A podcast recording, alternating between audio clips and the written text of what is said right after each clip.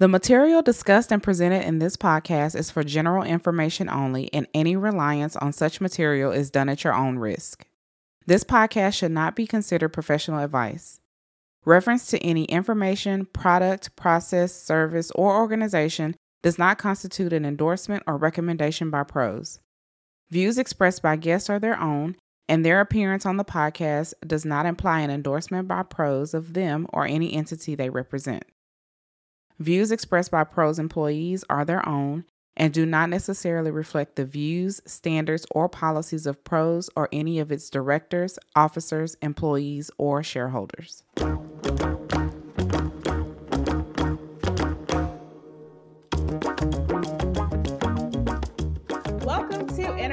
A podcast where we connect technology and culture through conversation.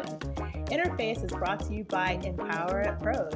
Empower is dedicated to attracting, developing, and retaining Black talent at Pros. Pros helps people and companies outperform by enabling smarter selling in the digital economy. My name is Jennifer Plummer, and I am your host. And my other host is here today, Sierra. Hello. Good morning. Good morning. And we are really excited to have Ifeanyi Ezeh. Did I pronounce that right? I should have practiced that before. It means king. I remember you saying that. Ifeanyi, who is Chief AWS Infrastructure Architect at Deloitte. Happy Welcome. to have you today. Hey, thank you. Uh, you know, uh, good to see you again, uh, Jenny. Nice meeting you, Sierra.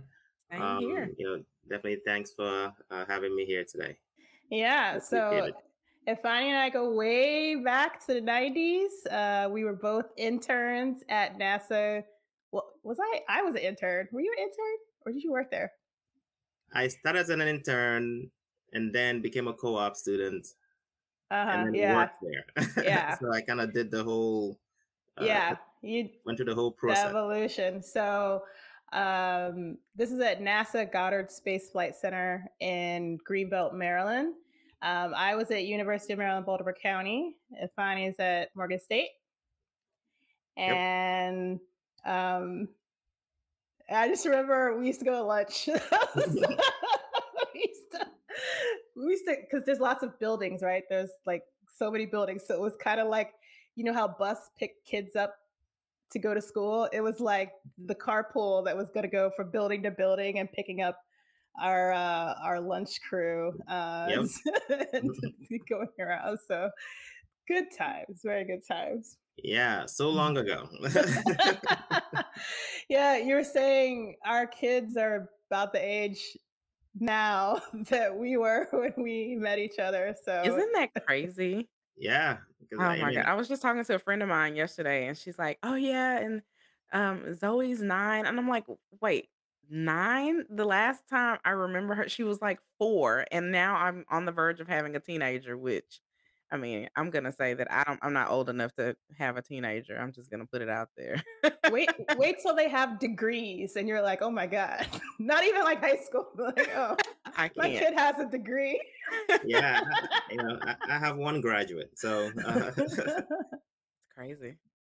So yeah, so we're kind of getting into it, but um Ifeanyi, why don't you please uh, tell us a little about yourself? How did you come? You know, where did you start, and how did you get? You know, what was your journey, and how did you get to where you are today?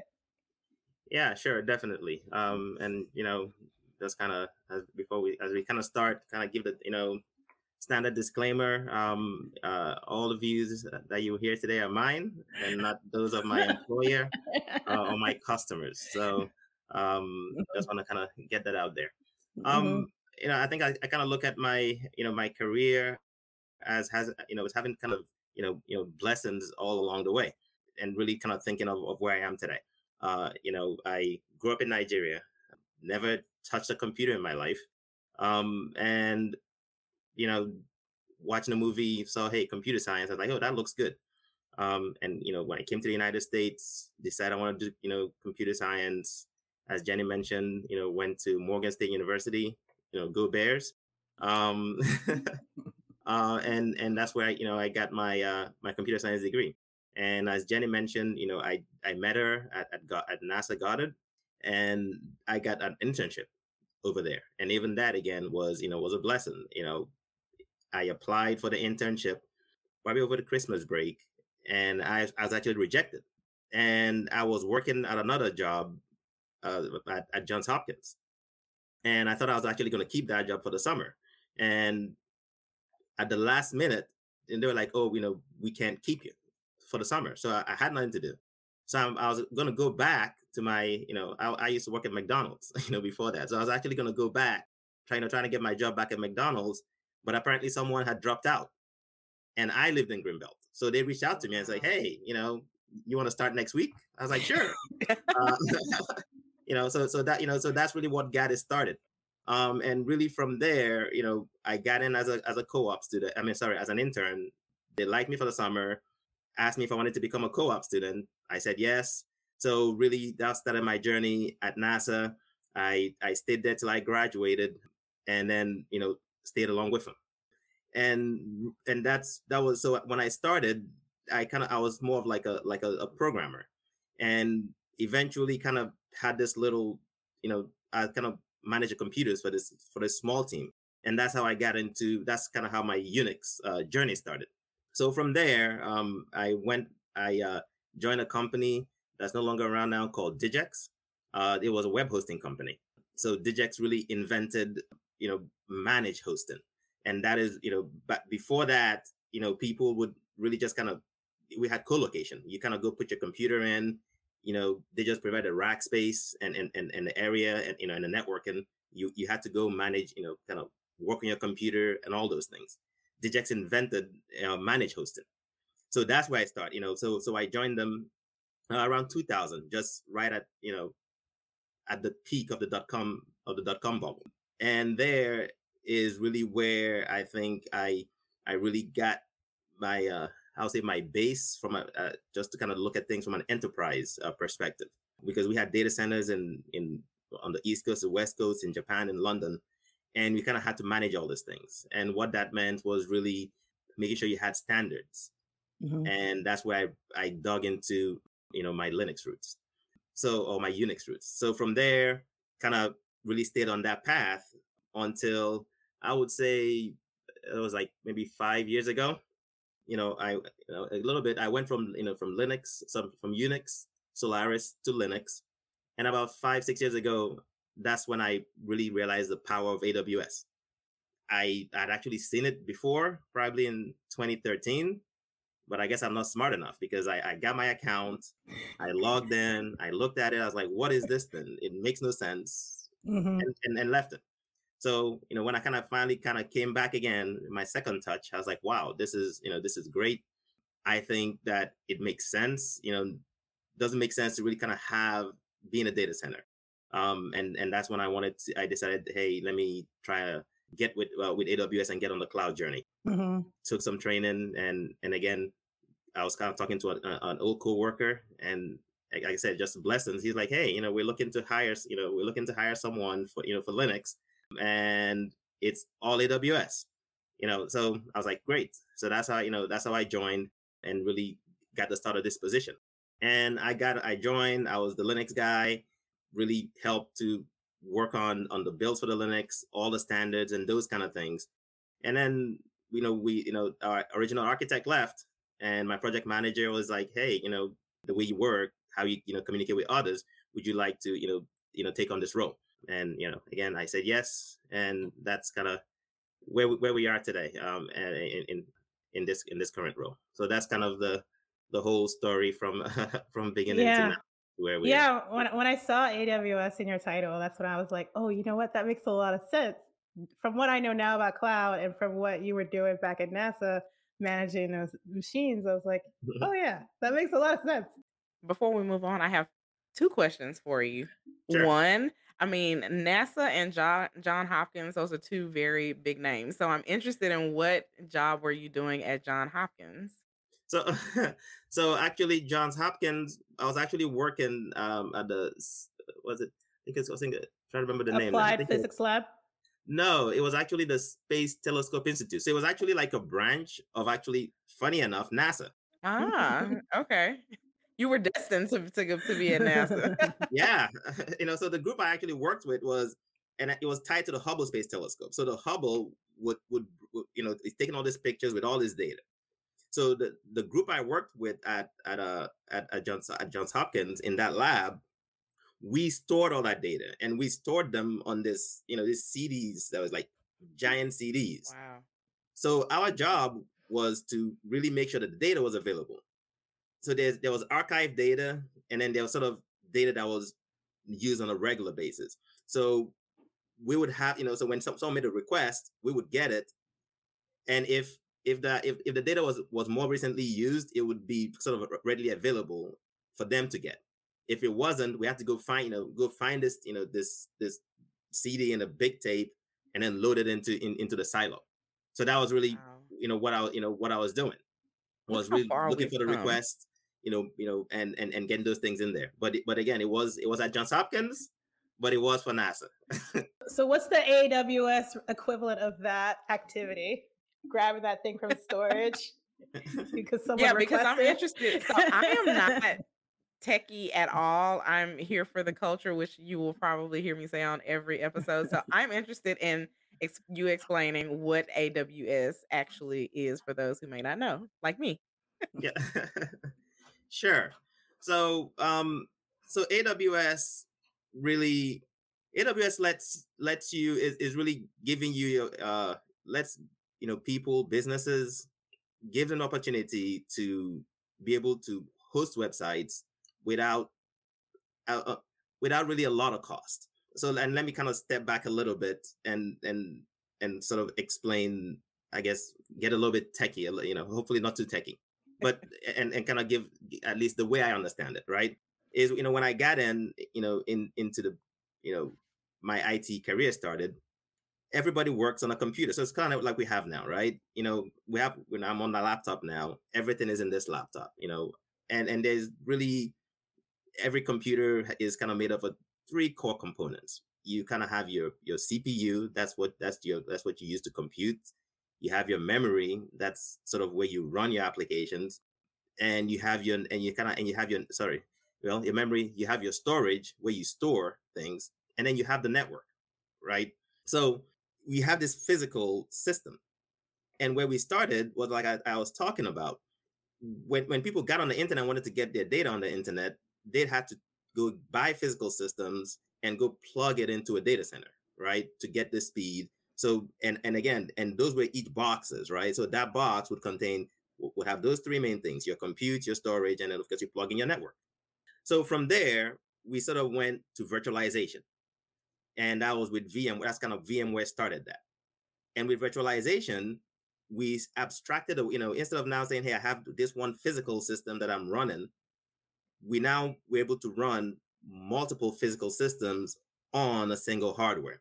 So we sort of abstracted away the need to have the physical system. So now on my laptop, I can run, you know, one Windows system uh, or Linux system, and both of those two things are running on the same hard on the same physical hardware.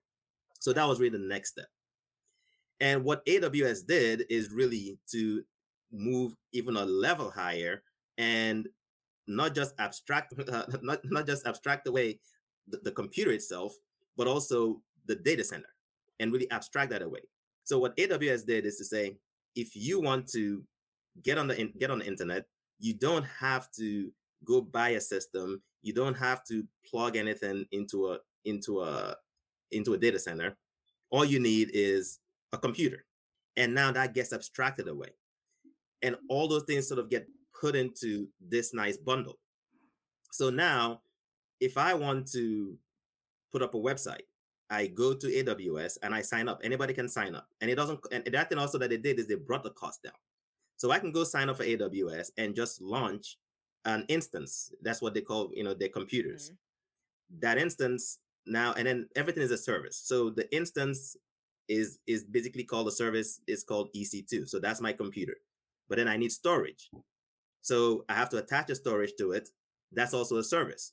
It's called uh, it's called um, EC EBS, and that's the storage I attach. And then I have my networking that then gets me out to the internet.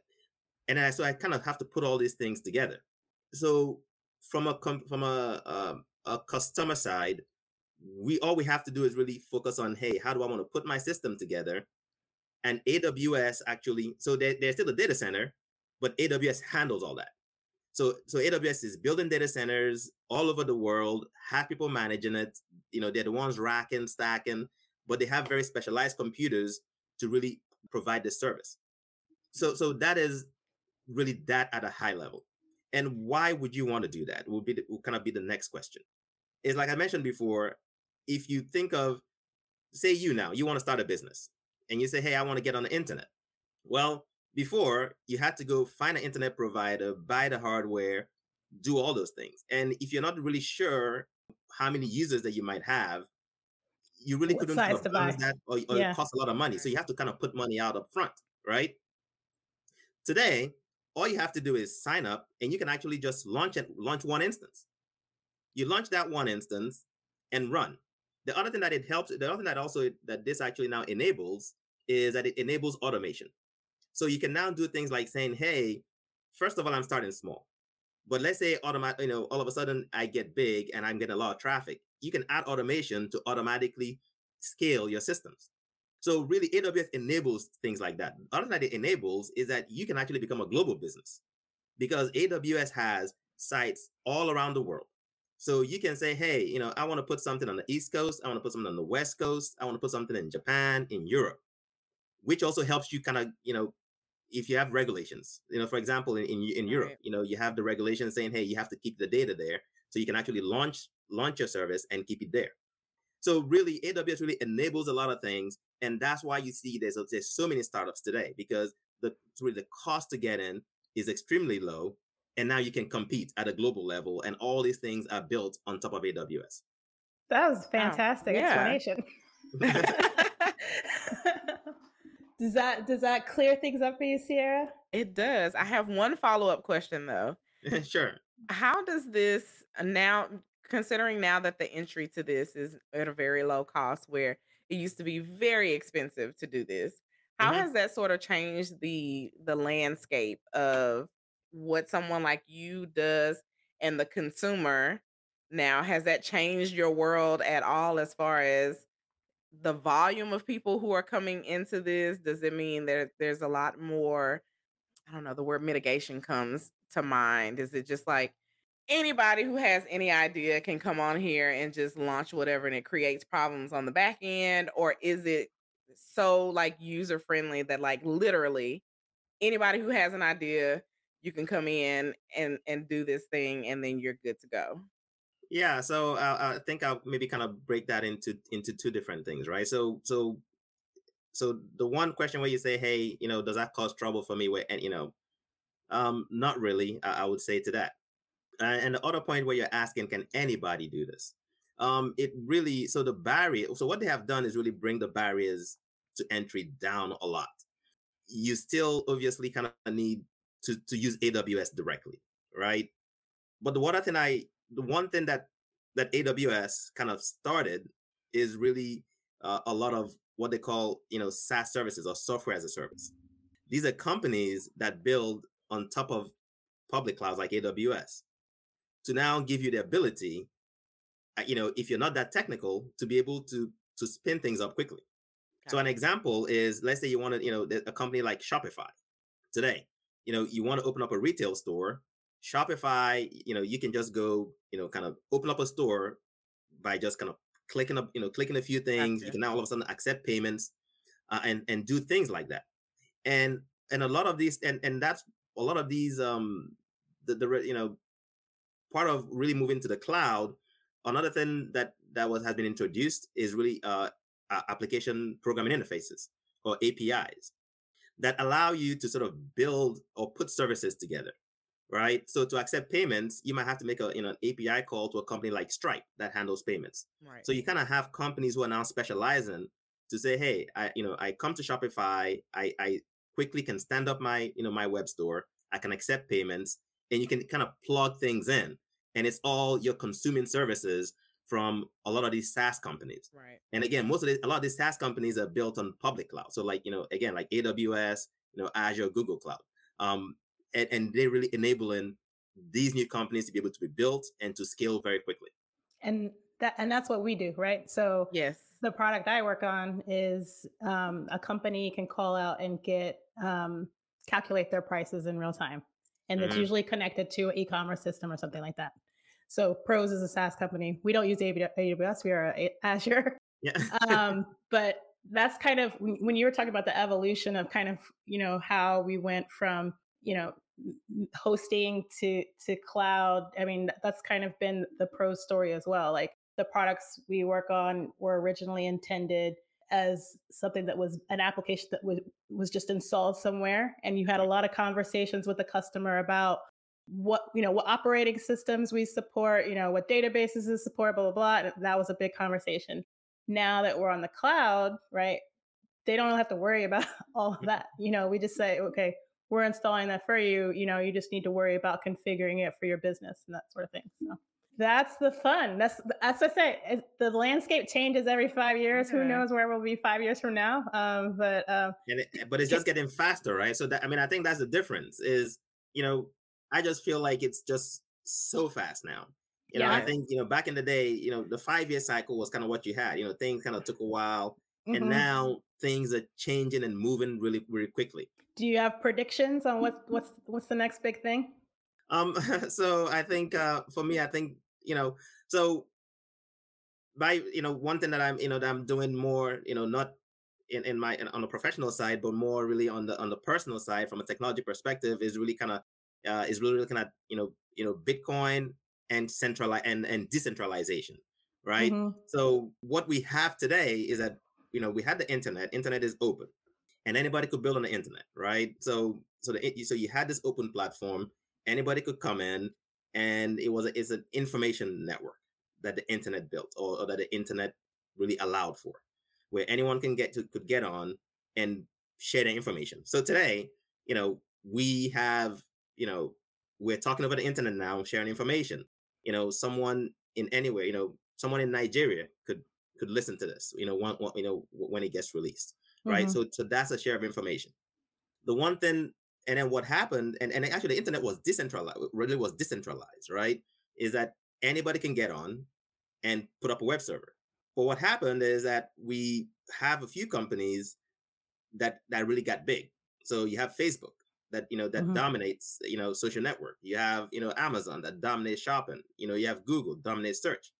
And what they've done is like you have this concentration where they've built on the internet and really taking that and really kind of centralized things again. So now we went from hey I'm, on this decentralized network and now I have these centralized services, and that gives them a lot of power, right? And really takes power from us because it's like hey you know Facebook you know they say you know if you're not paying for it you're the product, right? So you know so so Facebook we the content they don't do that, and then we spread and build a network and they sell ads to people, right?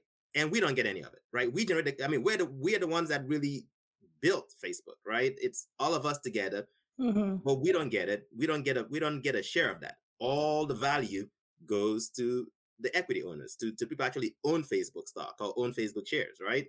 So if you want to participate, you have to get into one of these companies. Now, if you you know if it's a private company, you can't even get access to it, right? So so there's so that's one part of it. The other part of it is really from a censorship perspective, right? Is because all these things are now centralized, anybody can censor you. You know, so you know, you say the wrong thing on on you know on YouTube, and they'll take you down. Mhm. You said you know, you said the wrong thing on Facebook, they, they- they'll take you off. And you know, we kind of we've kind of seen the reports, uh, you know, on, on Facebook where you know they have their special list. So now they can say, oh well, if I say something, I can take you down. But if Mhm. this important person says something, oh, it's Right. fine, we'll leave them because they, you know, they they accept it. Mhm. So why, you know, why can why is it that Facebook gets to make these decisions for all of us, for the whole world, Yeah. for the Right. billion users, right? Mhm. So that is what the promise of decentralization brings: is that we can offer these same services, but with no one control, with no one controlling it. Mhm. And that is really where you know, and that's kind of what the revolution that Bitcoin started. Is that Bitcoin uh, is a is is is a blockchain is built on blockchain technology, which is an open ledger. So Bitcoin is built on the internet, and just like the internet, is open. And the beautiful thing is that anybody, again, anybody can participate in it, The only difference is that the you know no one it cannot get centralized because everyone so, so you have different parties that actually help to maintain the Bitcoin network.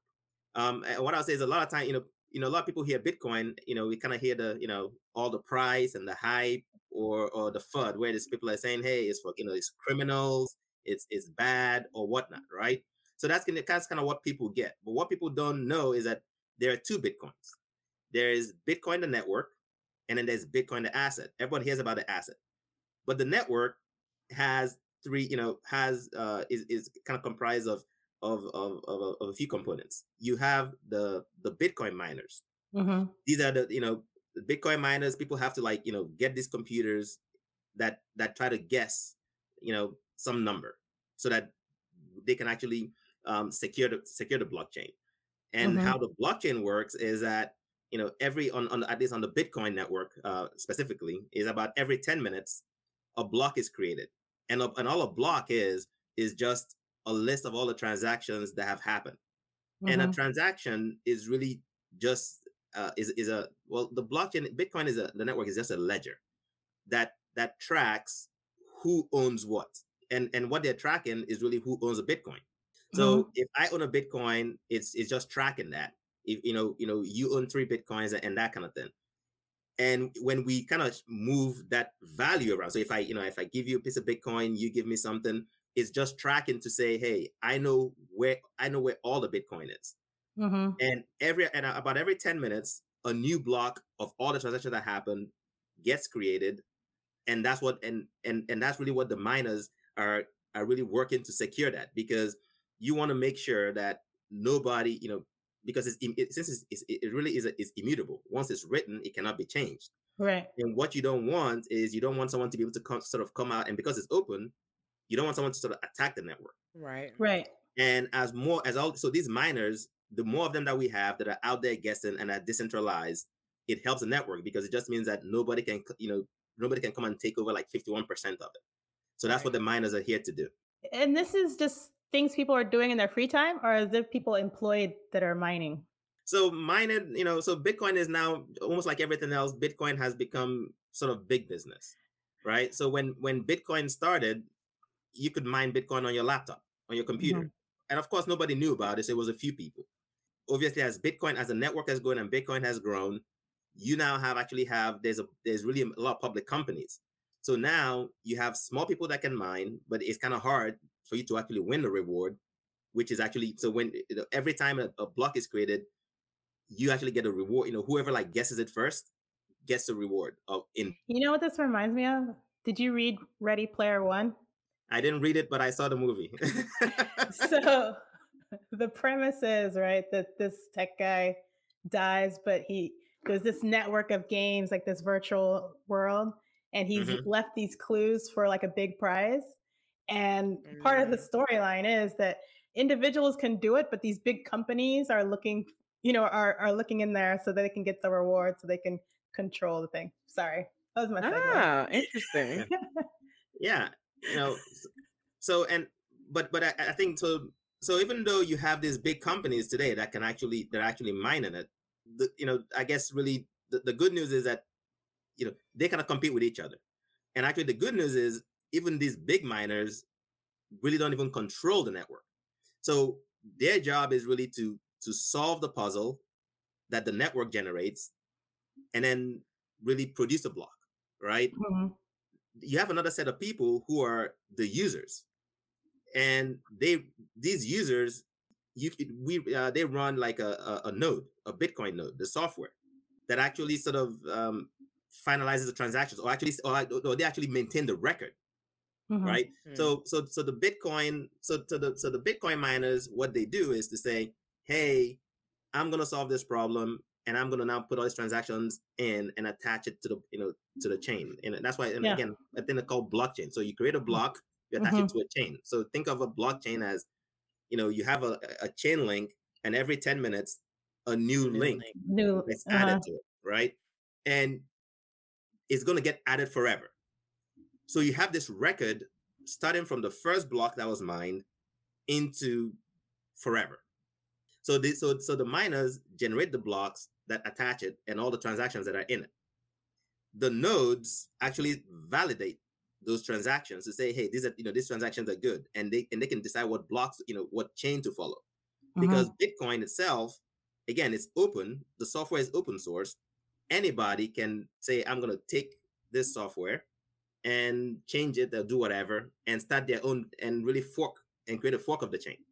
Gotcha. And this actually happened in 2017, where there was a you know they became an argument because everyone was saying, hey, Bitcoin is slow you know, it can only do about seven transactions per 2nd mm-hmm. And they were saying, hey, if you look at the white paper, you know, uh, Satoshi Nakamoto wanted it to be a peer-to-peer payment network. Mm-hmm. Clearly, you can't make payments globally, right? If it's just seven transactions per second, right? so they they, they kind of came a you know an argument between saying between it, it, kind of formed two big camps, saying you know one camp said, hey, let's increase the size of the block mm-hmm. so that we can f- fit more transactions into it, and another group said, hey, we want to make sure that to maintain the decentralization of this network, and that is again for the node, for the people that actually run the nodes, we want the we don't want the blocks to be too big because if the blocks are too big, then you cannot run a node on a laptop.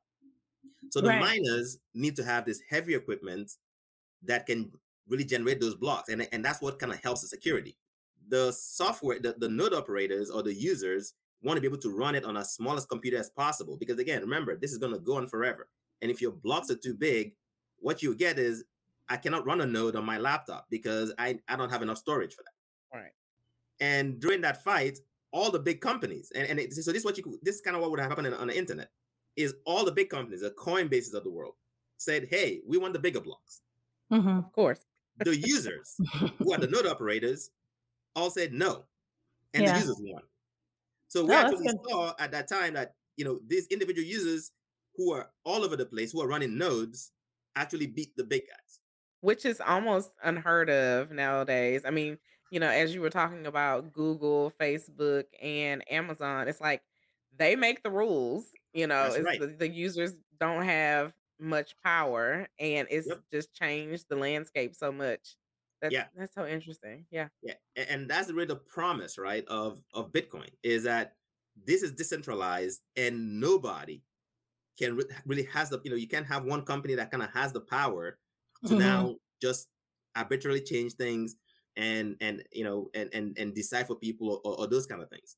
So that's what we have today. Is you know we kind of have the you know we kind of have you know Bitcoin. There's other cryptos, and really what, what we're hoping people are now going to build applications on top of these blockchains to replace decentralized services that we have. Mm-hmm. So um, even interestingly, one ally that actually Bitcoin has actually Jack Dorsey.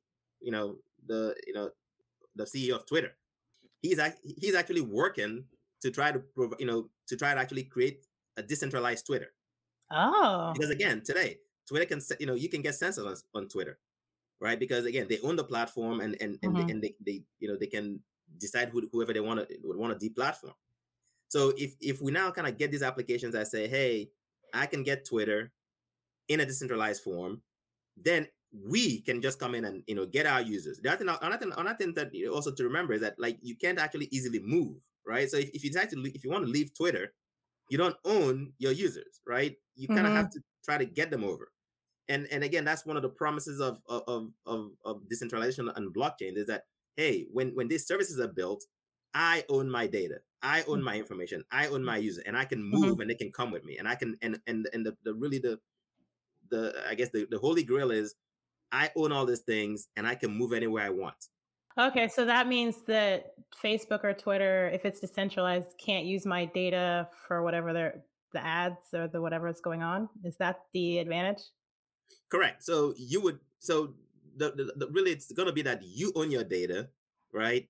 And you get to decide how they how they can use it. Mm-hmm. Um, so what you and and the way and I will say how that's kind of playing out a little bit today is is in you know one thing that probably everyone has heard of is NFTs, um, the non fungible tokens. Mm-hmm. So Bitcoin is a fungible token. So one Bitcoin is the same as another Bitcoin, right? So if I have a Bitcoin, I can send it to you. You can send it to me, but it has a, we know it has a there's a dollar value to it, right. but it's, it's not unique right? What an NFT is is saying, "Hey, you know," and what you see, you see, you can see some of these pictures, right? Is a digital representation that is on the blockchain and saying, "Hey, I own it, and I mm-hmm. own this, you know, this image on and this particular thing on the block itself." It's almost like think of a hard drive where you know if you you know when you have a file on a hard drive, there's a spot on that hard drive where you know it is. It, now, as long as you're on on the network, anybody you know, you know, some people go, you know, you can prove that you own that token.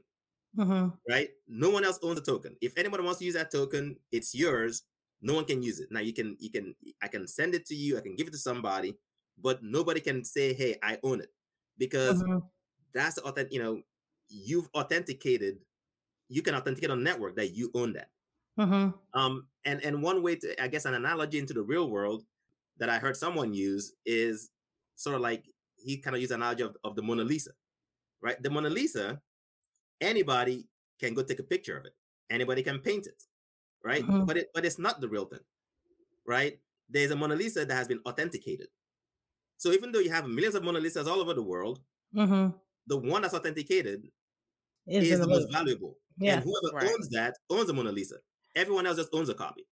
Mm-hmm. So that's what so that's what non-fungible tokens mean is hey, I have this item is mine mm-hmm. and I can actually prove that it's mine. And if you want to use it, you have to get my permission to use it. So again, it's we, you know, I, I have all this information. The information I own it, and I get to decide who can use it, how they can use it, and some of those kind of things. And and a way to kind of see that today in Bitcoin is that Bitcoin, you hold it, you know, Bitcoin is a digital asset that you can hold on a you know in a digital wallet.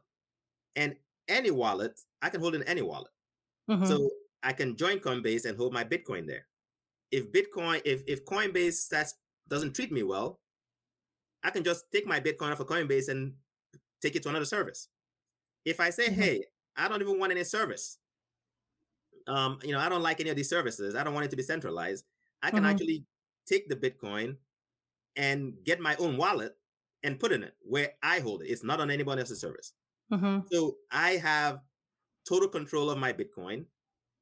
And if I don't like what someone is doing, I get to take my Bitcoin, you know, as they take a basketball and go home, I can take my Bitcoin and go home and now hold it myself.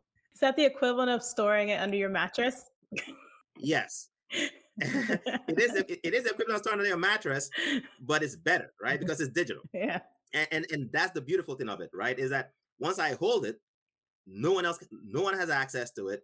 Right. No one can jump in your window and yeah, and steal it from under my mattress. Yeah. That's, That's, such right. an interesting um concept where I, you know, I spend as much time as anybody else on social media and a lot of like content creators, mm-hmm. they have such a hard time I don't know if licensing is the best word to use, but it's like I created this thing, I put it out on the internet, and then sort of anybody can go and like strip your name off of it and go use it, monetize it. And then you really kind of depend on users or the people who follow you to say, hey, that's not your original work. This person should be credited. And so I think this decentralization will give people who are creating their own things to say, hey, this is mine. You can't take it. You can't use it for whatever you want. You need my permission. Um, it's also like a big thing in the music industry. You know, some people who these record companies have held on to their eh, like owning your masters is such a huge thing because yep. you create, you do all this work to create these things, but if somebody else owns it, you know, you can't do anything about it. So that's an interesting, you know, way the evolution, as you say, the evolution of this this tech world. That's amazing. And I think definitely that path here actually what you what you kind of talked about right is it kind of is it kind of describes this again this centralization problem right?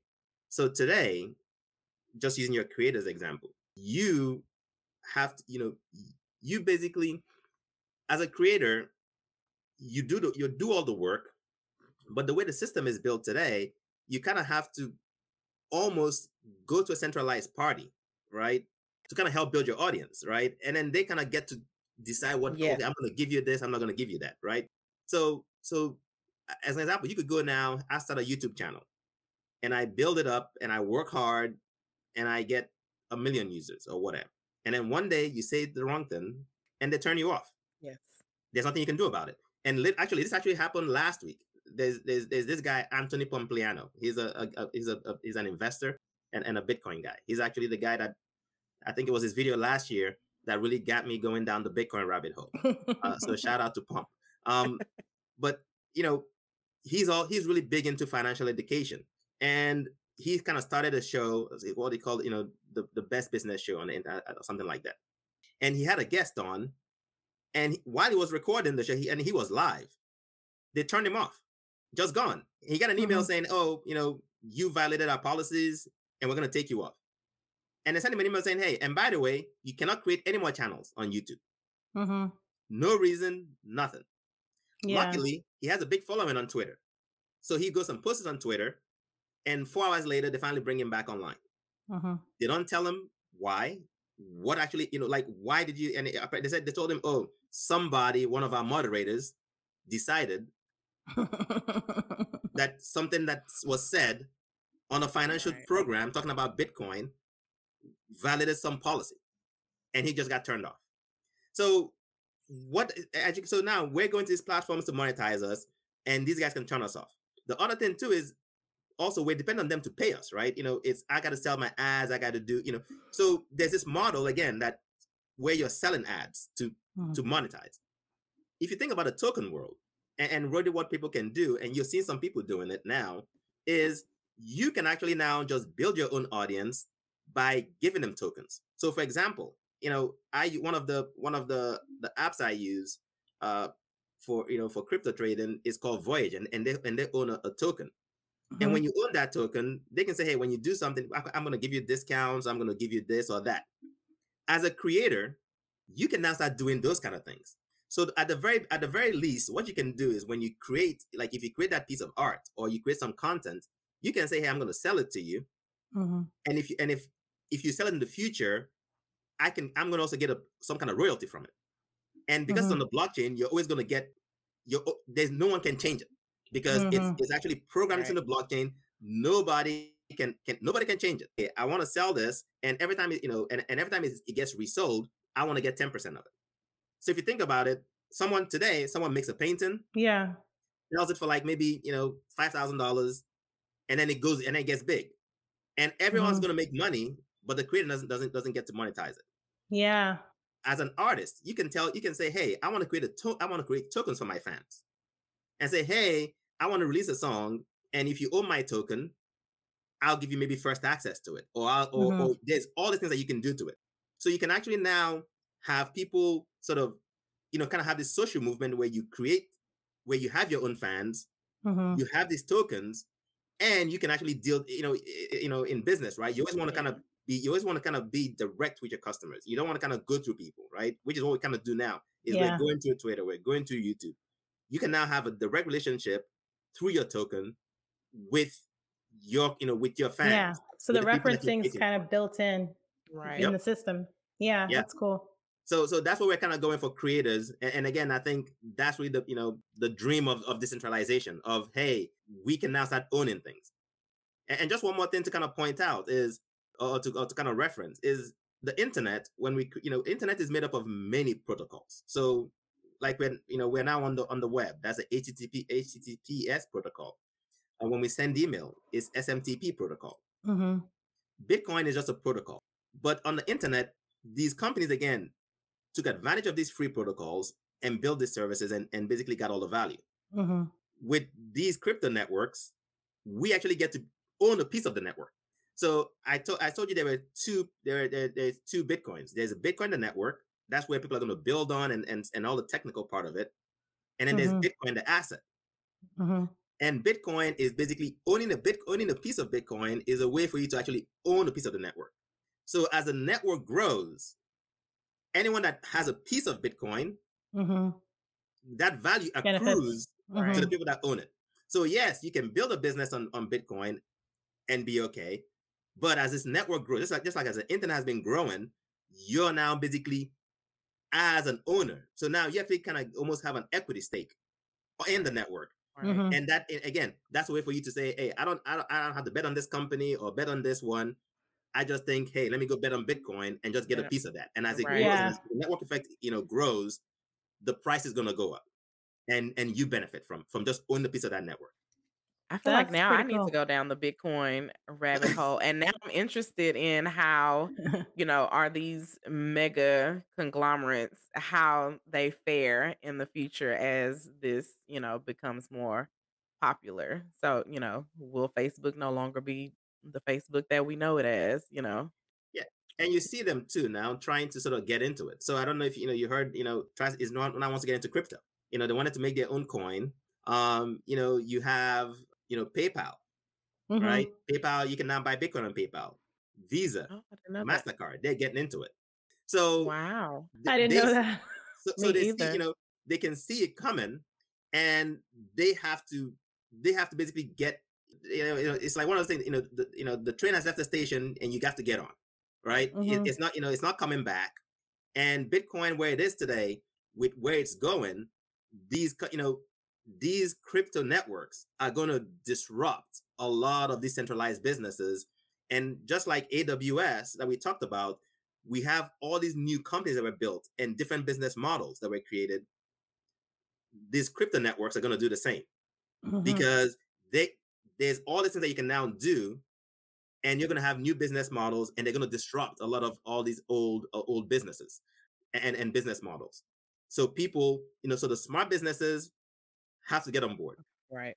And uh, you know, the guy that talks about it, you know, some people say, "Oh, Bitcoin is a bubble," mm-hmm. and I, there's there's a, there's a guy named Michael Saylor. He's a C, you know, he's a CEO of MicroStrategy, and and the way in what the way he describes Bitcoin is he says Bitcoin cannot be a bubble.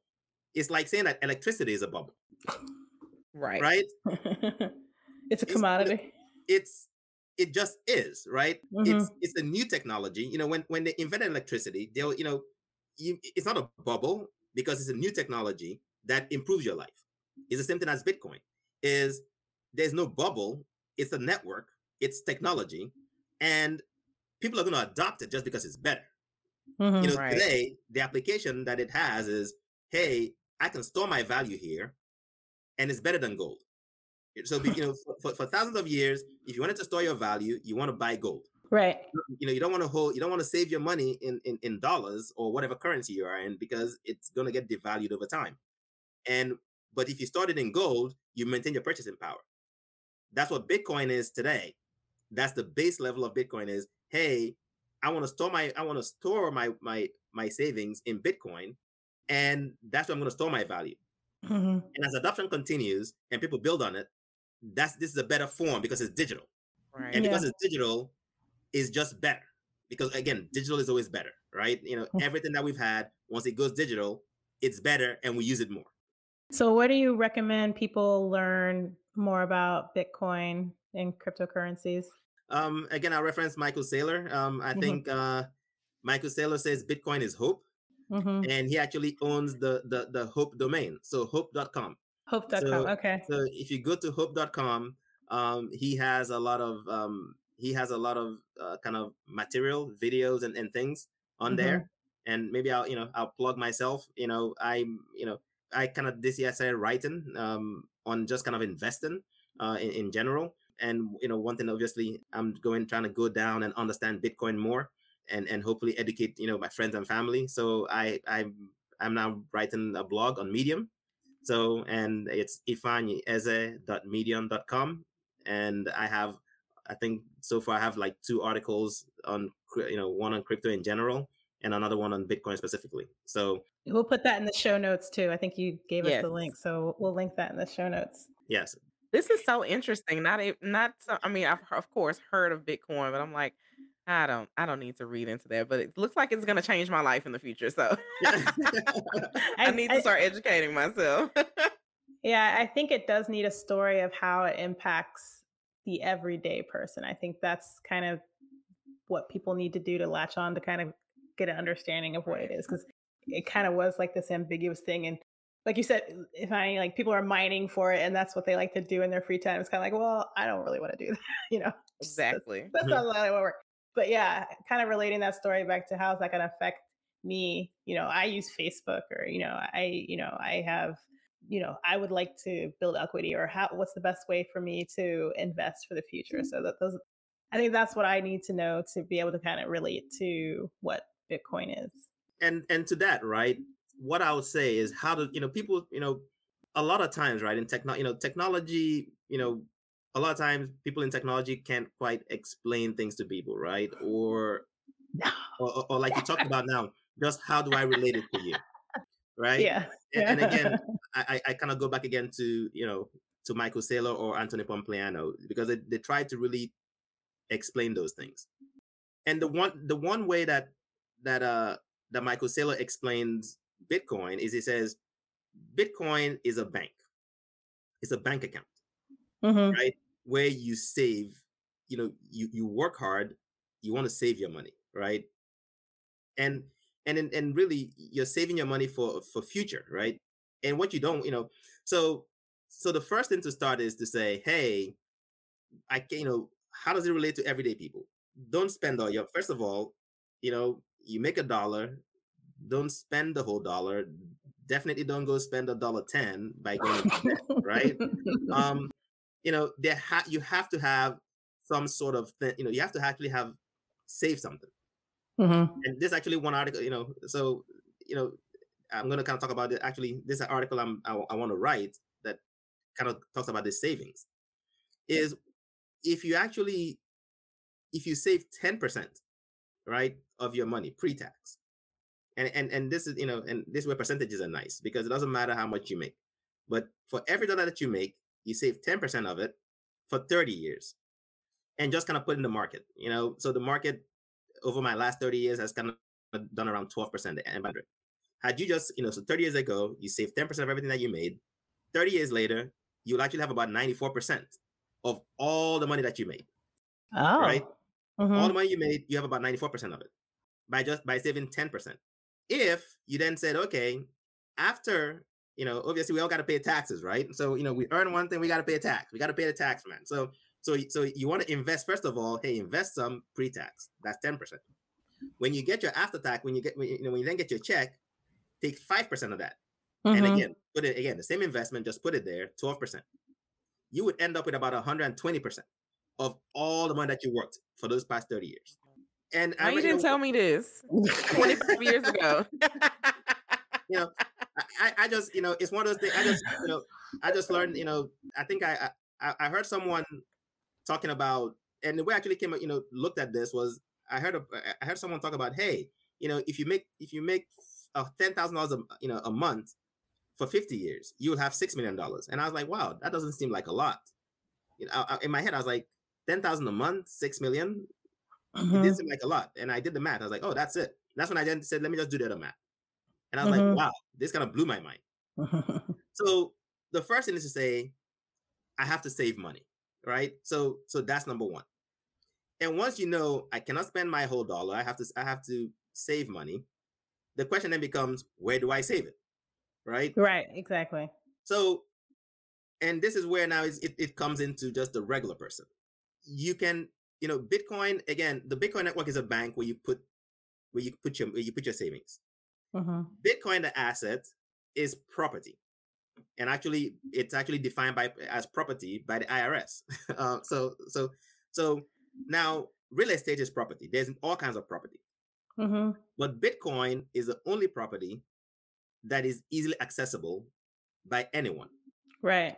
The other thing that Bitcoin does is Bitcoin is a is the only property that you can hold yourself and nobody can take it from you. So think of your, you know, think of your cash. If I give you one dollar now, uh-huh. you own it. You can, you, if you go hide it, I can't find it. Right? The same now. Again, like you said, someone can break into your house and take your cash. Uh-huh. But the uh-huh. bad part about the cash or the gold is that you know well in the cash is going to lose value over time right that's how that's, that's just how the system works if you know mm-hmm. if you go look at you know what a dollar could buy you you know you know back in in the 70s you could have bought a mercedes benz for like five thousand dollars right today mm-hmm. you spend a hundred thousand right that shows you that you know the value of your money is going this way mm-hmm. if you mm-hmm. had invested in the in the s&p 500 you see that the chart goes that way so it's going up so or you can or you want to go buy gold Now, what Bitcoin does is that Bitcoin, anybody can buy Bitcoin.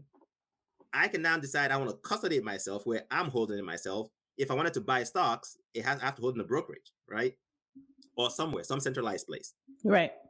And with Bitcoin, you can buy as little as 50 cents of Bitcoin. So there's an app called Strike that allows Mhm. you to buy 50 cents of Bitcoin. Mm-hmm. And a lot of these apps will allow you to buy $10 of Bitcoin. So it's it really is accessible to anybody. So this is a way for you to actually get a get property, Yeah. save your money, and if you if you don't if you can leave it in, in a centralized place, but if you say, hey, you know, I don't want anyone to have access to this, I want to keep this to myself, you can hold it, you can custody it yourself, and nobody can take it from you. You know, and when you custody yourself, you kind of have there's this, you know, that's where the te- kind of technical part comes in. There's a seed phrase that you kind of have to remember. Mm-hmm. But as long as you remember that seed phrase, you have that Bitcoin. I can I can get up today, go to London, Mm-hmm. you know, and as long as I remember that seed phrase, I can have access to my money. Oh. If I had a bunch of gold, I can't right. that with So me. if you, again, you can't take it. You know, you get to the airport, like, hey, what's this gold? Someone can take it from you, right? Right. But if you have that seed phrase in your head, nobody can take it from you. You just need an internet access to get it, and that's pro. And, and then you hold this property, and this Mhm. property over the past ten years has grown at approximately two hundred percent a year. Obviously, it's probably not going to do it going forward, but it's still growing. But even if it grows at again, I give you example of twelve percent. That's the stock market, and just today, Bitcoin, the adoption of Bitcoin is is like the fastest growing technology ever. So the internet in the 90s was growing at six. Today, Bitcoin is growing at 113%. That's almost double the internet. Can you say that again? So Sorry, I, I missed the first sentence. yeah, me too. so around 1995, uh-huh. or you know, the internet was Mhm. growing at 65% annually. Okay. That's the growth rate. And I don't remember now, I don't remember exactly how many users it had then. So today, the Bitcoin or crypto market is growing at 112%. So, and we, we have 150, we have, there's 150 million people. So you're looking Mhm. at, at that growth rate, the adoption is going to get to a billion people around by 2024, 2025. And even if the growth rate drops to half, you're looking at two, three billion people by 2030. Yeah. So so if if that as long, again as long as that adoption continues, if you hold this property, just like had you bought, you know, again, we kind of relate it back for people to understand. You know, had you bought Amazon Mm-hmm. back then and kind of held it, as Amazon grew, all that value got accrued to to the to people that own Amazon stock. I wouldn't even be talking to you right now, Yeah, working at Pros, if I would have bought some stock in Amazon. I'd be like, what? You want me to work? No. so so that's it right is hey make a bet on on this network on the adoption hmm and and own a piece of the technology of the network and just Yeah. and just save and, and, and you can save and anybody and the thing again is anybody can save it doesn't matter you know if you you know your minimum wage you make a, a million dollars just get a percent because you can buy 50 cents so that's a way for you to actually get some property that Mhm. nobody can take from you so so that's how I was saying I would relate it to you know just to everyday regular people and to look at it and and and also to kind of look at it from a if you think about it you know this is supposed to be a cultural show and just talking about you know you know oh my black God, you're probably about to jump right what I was gonna say. Go ahead. so there, there's a guy uh, named Isaiah Jackson um Mhm. I think he wrote a book called Bitcoin for Black People Mhm. and you know again if you, if you just go back and think just historically um where we haven't had access to a lot of things Mhm. um and this is another thing that that bitcoin offers is anybody can buy bitcoin Right. right at any amount Mhm. globally Yeah. And that's what I was going to say is kind of like this is a new thing and new things are kind of hard to understand. It's, Yes. it's got a technology component, which also gives people apprehension. Um, but it, at the rate it's growing, you know, based on what you're saying, it definitely behooves everyone to really um, study it, learn it, because this sounds like a new opportunity. Uh, so Yeah, I know I'm going to do some more. Yes, me. I mean, it's so you talk about access and how one well, let's talk about access first because Mhm. you have in the black culture there hasn't been much generational wealth passed down, right? So we're always starting, from scratch. you know, from Mhm, scratch or mhm. even behind most of the Mhm, time, you yeah. know. And it's uh, it is scary talking about technology and it always seems like unfortunately we are the last to know. You know, we we don't get on the train until it's almost run off the track and then we're still again trying to catch up, right? And so I think we need more black people talking about this. I'm very interested in that book because I want to buy it for myself and all of my friends and family. Mhm. It's having access to the information, taking the time to study and Mhm. really learn. So Yeah. while we're on this topic, let's let's kind of segue into um, you know, what should companies I think people talk a lot about biases and that that you know, we're we're getting a lot of acknowledgement now that, you know, everybody doesn't have the same advantage, people have privilege, which is a great conversation, but you know, let's take it into kind of what are the actions, you know, what are Ifeanyi, what are some of the things you think companies should be doing to um, bring more black people into technology uh, and kind of have some equity into you know who's working for them Yeah. So again, I think at the end of the day, right, it comes down to opportunity, right? There's, you know, intelligence is everywhere, right? Um, you know, I was I grew up in Nigeria and never touched a computer. Um, and I am here today. I'm just blessed, right? And fortunate to have had the opportunity to apply for an internship that was specifically for, you know, for for uh, for HBCUs. That's how I got to NASA, and that was kind of the start of, you know, of the journey that led me to where I am today. So it comes it says it's opportunity, right? And when we talk about changes and what technology does, our world, technology changes our world. It's and when it changes the world, there's wealth that gets created, right? Mhm. So think of electricity, think of cars, think of oil, all those things. But who had you know, who actually had that capital, right? You know, we, we if you think of the history of the of this country, you know, we couldn't, you know, we started off as slaves, we couldn't own Mhm. anything, you know, we Mhm. got our freedoms, you know, there was reconstruction, and then, you know, that you know they didn't like that, so you know, Jim Crow laws came in, right? right and and uh, along the way we just never had that access and what the internet did right was the internet was a new paradigm that that allowed again for people to to we generate a lot of value a lot of wealth.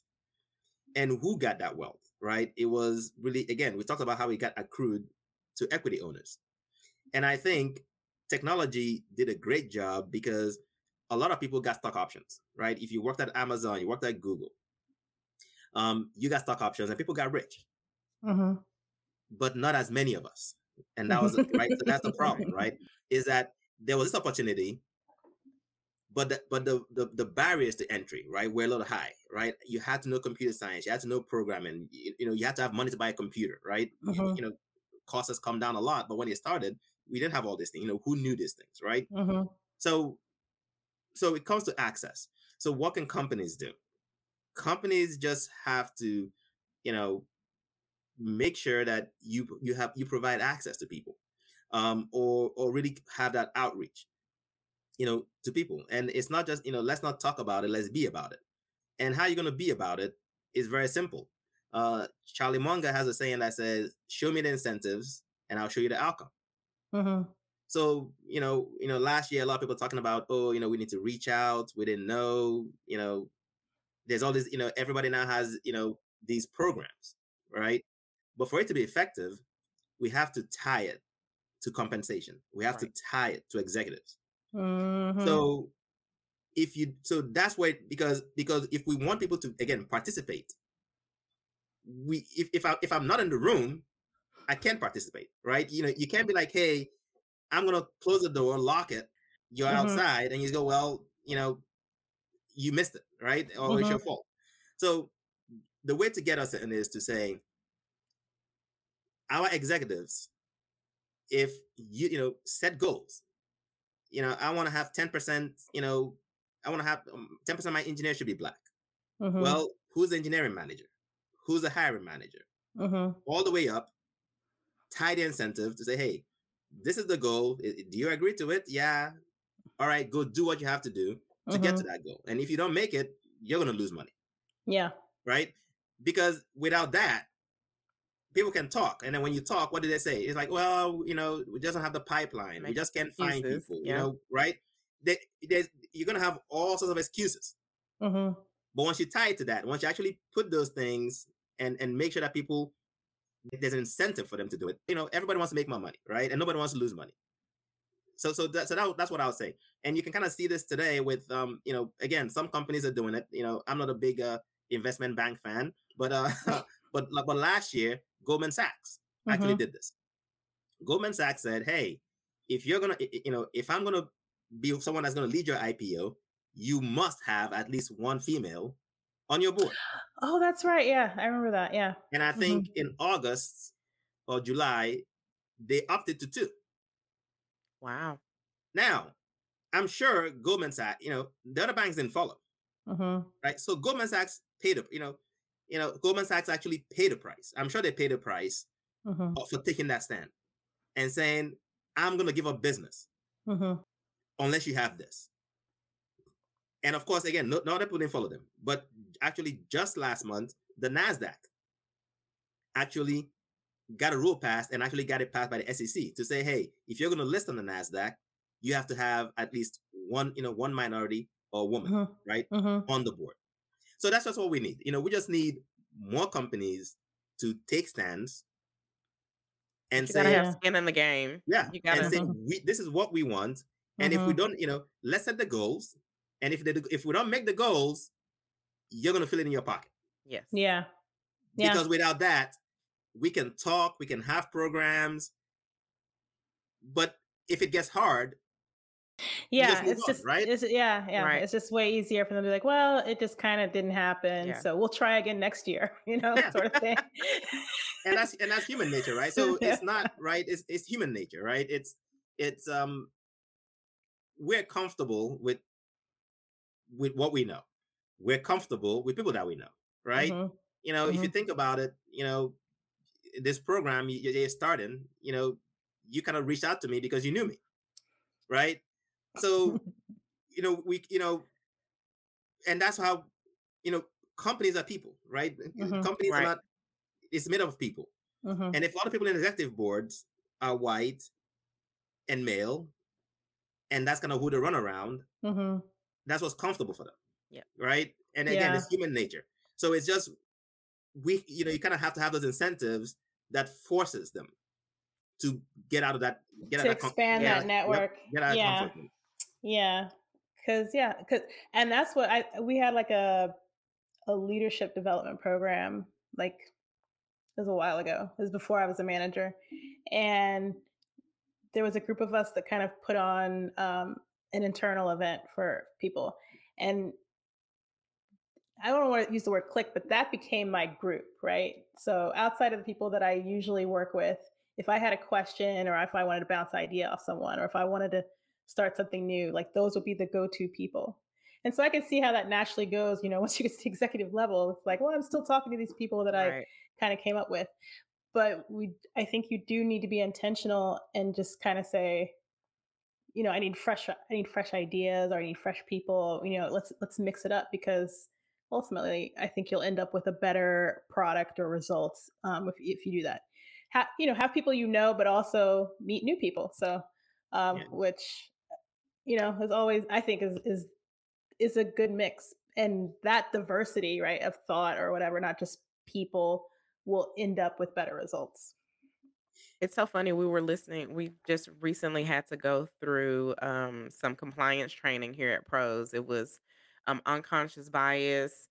Um, I believe there was one for diversity and inclusion, and then sexual harassment. And I remember in one of the diversity and inclusion courses, um, the instructor was saying that diversity is easy. It's the inclusion part that is the most difficult because you can have all of these diverse people, but who are you bringing to the table with you? Who, you know, who are Mhm. you listening to? Who are you giving the chance to actually give their opinion and to be able to speak up and create those spaces um, for them? So, um, I took that one and I'm like, I have to, like you said, you have your clique of people, and it's not intentional, you know, Mhm. it's not that you're trying to exclude anyone, but now you have to be more conscious of saying, I need to include more people. I need more people in the room and people who may not, you know, be speaking up often.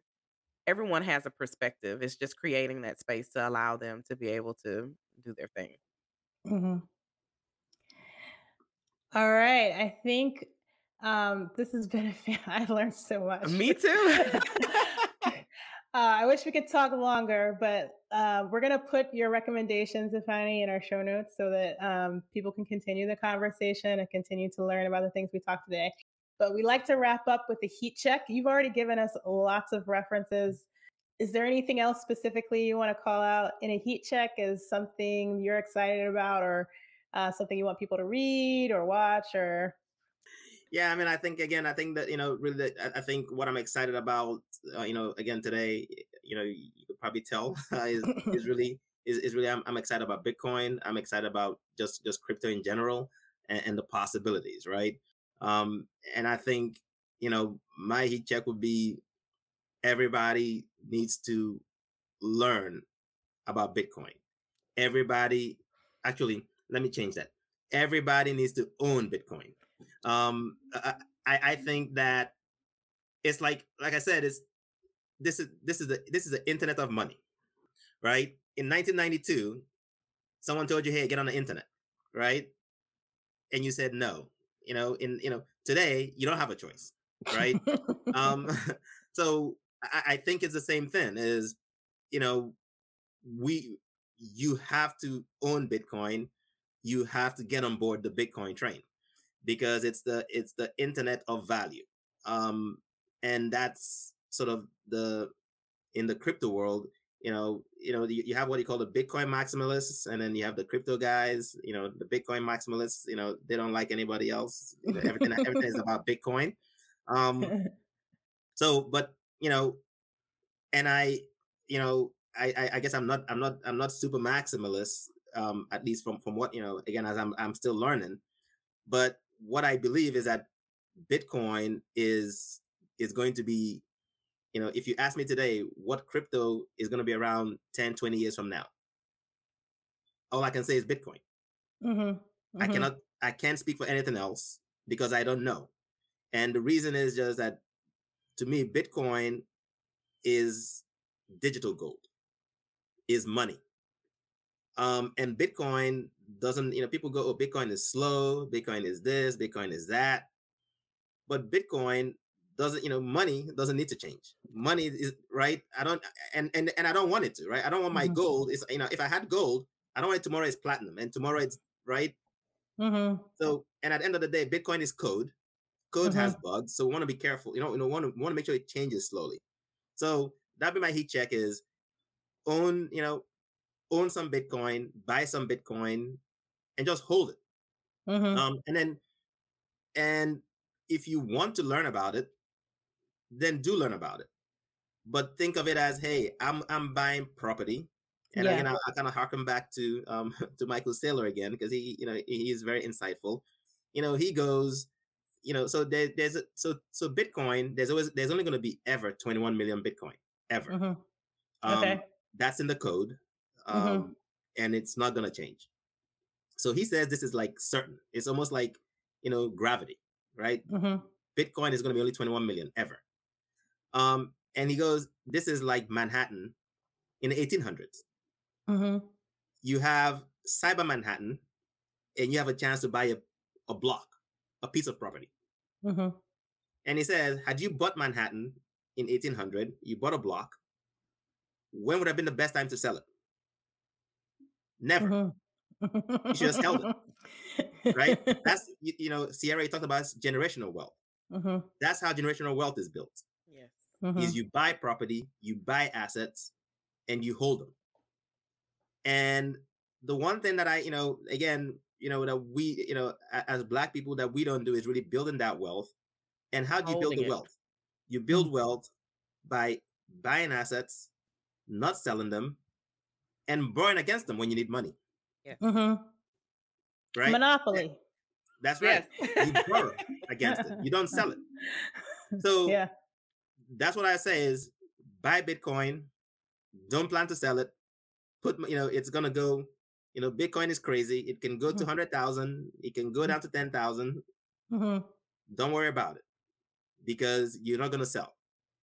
Okay. Just hold it and add to it if you can. But but you know and and, and if you want to educate yourself, definitely you know do that and really the crypto space because to me that is really the that's the that's the next frontier in in technology you know for us right you know we talked about the arc you know from the the, the servers and the data Mhm. centers to Mhm. today software as a service the next evolution is really going to be that we're gonna the world is gonna digitize Mhm. and is gonna be decentralized or we hope. That is but but but we're gonna get but but if, if that works out where we have a decentralized world i think it's better for everybody.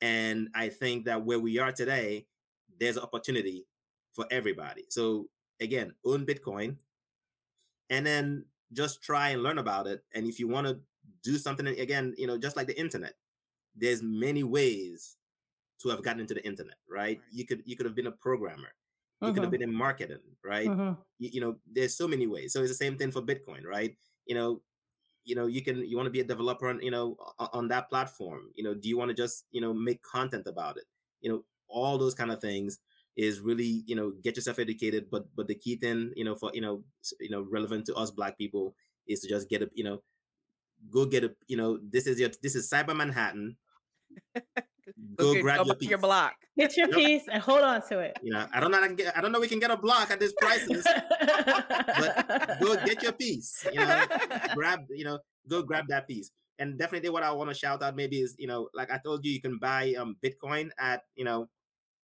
you can buy 50 cents worth of bitcoin and the place you can do that is is a company called strike um Strike. you know, you know strike is i I think it's an awesome company um it's it's being run by a young guy you know i think it's like 20 28 years old um but you know i don't know if you heard about you know bitcoin is now legal tender in you know in el salvador and Oh, it was wow. and, and and strike actually was you know that uh, jack Mallers is, is a founder Mhm. is the founder CEO of strike you know he, i think he helped educate you know the president of of um of el salvador on on really some of the benefits Mhm. and actually today el salvador has a wallet has a bitcoin wallet called Chivo Mhm. and 3 million El you know so 3 million El Salv- eh, 3 million of their citizens actually now using it which is more than all the people that have bank accounts in El Salvador in in less than in, in about it's been less than 2 months that they released this wallet oh wow. they have more people that have all of a sudden have access to banks than all the banks combined Wow. And today, you can send money to El Salvador if you use Strike over Bitcoin for less than a penny. Versus if you use Western Union, how much is Mhm. it? So, so I, I so I'm, I, I really admire Jack Mallers. I, I like what he's doing. He really want, you know, he's really trying to, uh, again, to really use, and, and this is an, an example of an application that's getting built on top of Bitcoin to be able to transfer money, um, and really lower the barriers for people to actually be able to save money and Mhm. you know and to be able to actually now when someone sends them money to keep most of it versus when you send someone money western union takes their cut the bank takes their cut and all those things happen yeah. Yeah. so you know so so that's you know that's definitely um strike is, is one company that's doing great things even you know like two weeks ago also twitter released a tipping function on twitter so if, Tipping. you have a, so if you have an iphone yeah so if you're on twitter if you have an iphone you can actually get tipped you can actually get you know people can actually give you money over twitter and again that's been enabled by strike Oh. yeah so you can send someone a dollar on twitter if the again i, I have an android phone so Yeah, that's not why I was like, I'm on Android. So- so- but it's coming the, the, he promised that it's coming to android soon so so that's my uh that's my hot take. Awesome. That's awesome. I'm gonna go next because mine is kind of lame today because I didn't I didn't find anything I connected with since our last episode. You always say yours is lame, and it's not. But I just want to say how much I love my Apple Pencil.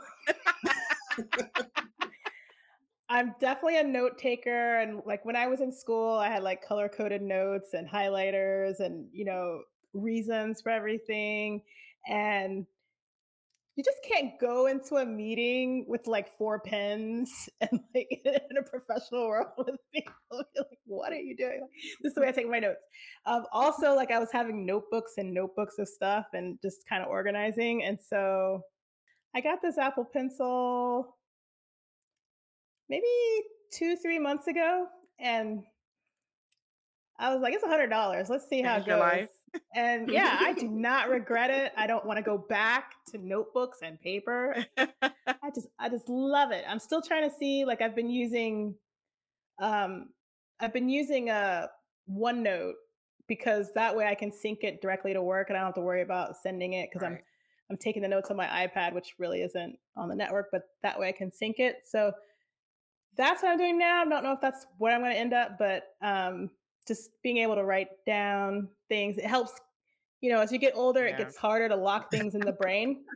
So if I don't take notes in meetings, then like 30 minutes later, I'm like, I, I don't remember. So I have to take notes. Um, so this is just helping me get there and be more efficient. So well, I love, maybe I need to invest in an Apple Pencil too.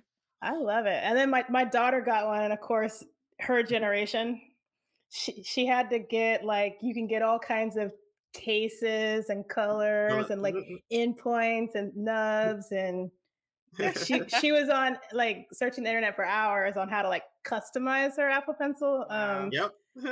but I'm I'm I'm too old for that. I just like the pencil. yeah, it, I love it, it. It's that's in you know that's one thing I, I I've tried. I just haven't been able to do take notes. Yeah. Uh, so you, I, you have a good memory though. No, you know, it, it's not as good as it used to be, and it's you know it's it's it's difficult. It's definitely one of the challenges I have is just trying to you know keep track of, mm-hmm. of you know of what's going on, especially in, like in my role now where there's so many things going on, and just trying to keep track of that. You know, I've tried you know to try to take notes, try and you know write things down, but I is just something that I haven't been able to do. So yeah, um, you know, but but definitely, I, I had a boss that he took notes meticulously, and you know, he would always take notes, and he could always refer back to them. And yeah. and I even tried his system, and it just has. I'm always impressed by people where we'll have kind of like a not a high stakes meeting, but basically a meeting where a bunch of people from different departments will be in. So you definitely want to send out the notes to make sure everything was captured. And like within 15 minutes, they send out the notes. Me and too. I'm like, how did you? like I'm the, the notes I way. take are like, oh, that was a good point, or like illegible stuff that later takes me a while to kind of like. what was I trying to tell myself here? yeah, so I'm always impressed with people that, that can take really good notes. I, my notes are good for me, but they're definitely not in a state that I could just hand them to someone and be like, "Here, this is this is what happened in the meeting." I have to massage them for other people. All right. Well, I'm gonna move into my heat check. Yeah, what you um, got going have, on this I have another book this week. So um, this is a book called Professional Troublemaker by Luvvie Ajayi Jones. She's a fellow Nigerian also. Um, uh, I've, all right, go Nigeria. I first heard about Luvvie maybe a year and a half ago.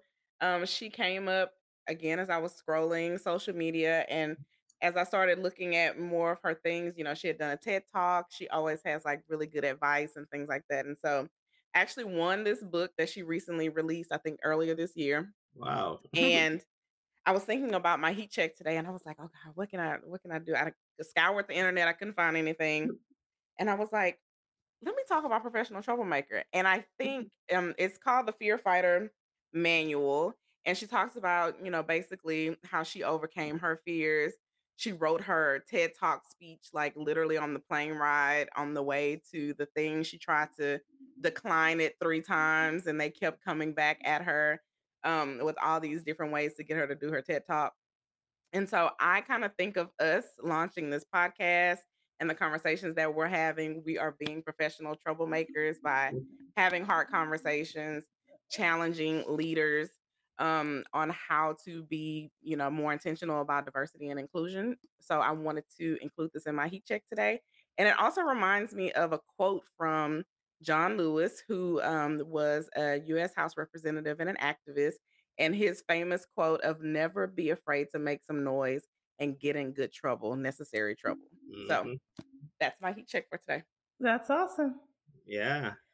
Yeah, good, you know, good trouble is good. I think, you know, I, I definitely make trouble. Uh, I, am not sure if we all good. do. I, am not sure if it's good trouble, but um, so but I, I don't think they, they haven't fired me yet. So I guess uh, I guess I, I haven't raised it to, to unprofessional trouble. Yeah, I, I can relate. It's kind of like, mm, I, you know, yeah. I like to I like to raise my voice or step on a soapbox every now and then, and I think people appreciate it and understand that it, you know it's from a place of um, continuous improvement. So I think that's good. Well, Fani, thank you so much.